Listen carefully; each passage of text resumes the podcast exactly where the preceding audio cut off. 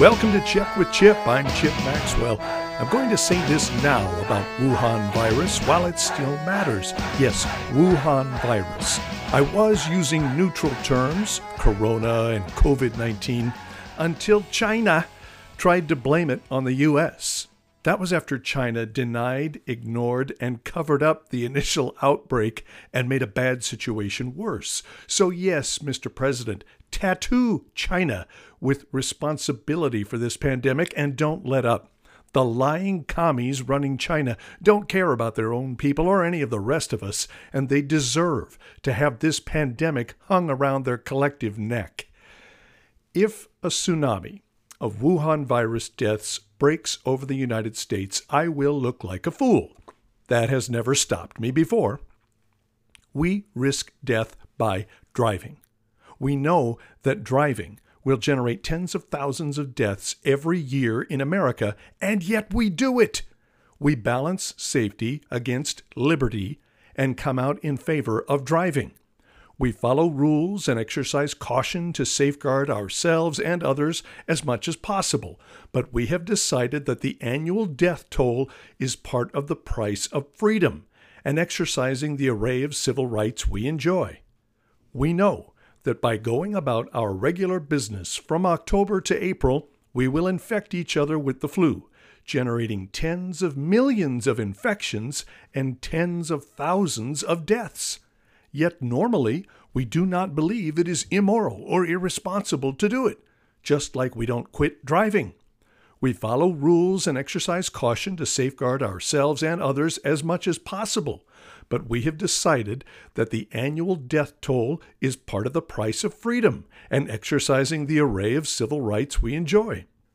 Every year, the flu virus comes at us with multiple strains. Sometimes a particularly nasty one emerges. In 2009, swine flu infected 60 million in the U.S. and killed 18,000. It killed hundreds of thousands worldwide. There was no panic or shutdown perhaps because the flu kills a half million or so worldwide every season. Two years ago, 80,000 Americans died from the flu. If the flu season is seven months, that's about 380 per day, 11,400 per month. Not a ripple of social or political reaction. Wuhan virus spreads easily, but by creating panic, we drive patients to hospitals instead of having 99% ride it out at home, as is typical with flu viruses. Hospitals are overwhelmed and more staff than usual get sick as they are exposed to a virus for which there is no vaccine and no communal resistance built up yet. Absent the panic, people stay home and don't spread it to the hospital staff. If a typical flu season is 30 million infected, 600,000 hospitalized, and 30,000 deaths, is this some kind of super flu that will generate hundreds of millions of infections and hundreds of thousands of deaths? The president said 200,000 deaths are expected.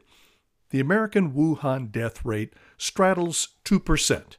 That's 20 times higher than the typical death rate for the flu, 0.1%, but the Wuhan rate might be inflated.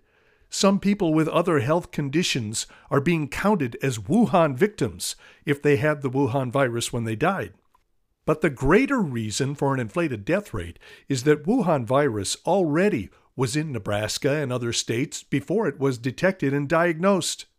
The first case here in Nebraska was missed by two doctors because they thought it was a typical flu virus. Hundreds of thousands of Chinese and Americans had traveled from China to the U.S. after the outbreak in China and before the shutdown of travel from China. I imagine millions of Americans have it or had it and don't realize it because they experienced no symptoms or thought they had the regular flu. They will not show up in the official records as Wuhan cases resolved without death. As I said, I will look like a fool if hundreds of thousands die from Wuhan virus. If it does not happen, I suppose the shutdown crowd will say, You're welcome.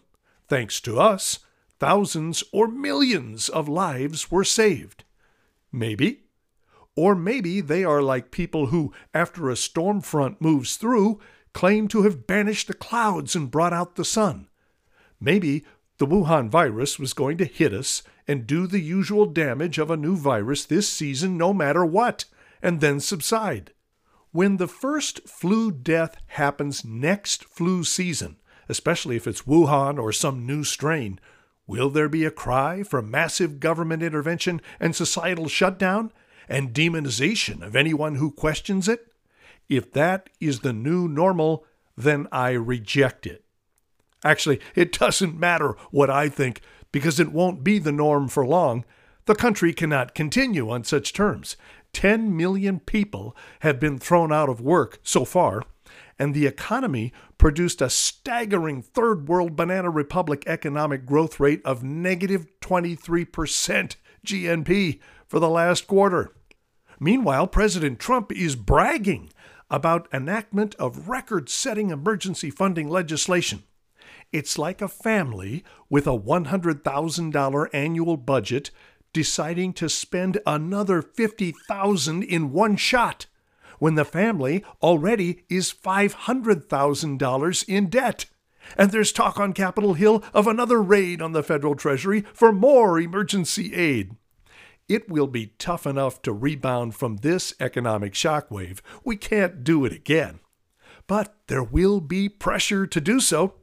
The Washington Post, not Rush Limbaugh or Breitbart or Fox News, the Washington Post reported March 17th that Democratic political groups are mounting a major fundraising effort to slam President Trump for being weak and negligent in handling the Wuhan crisis.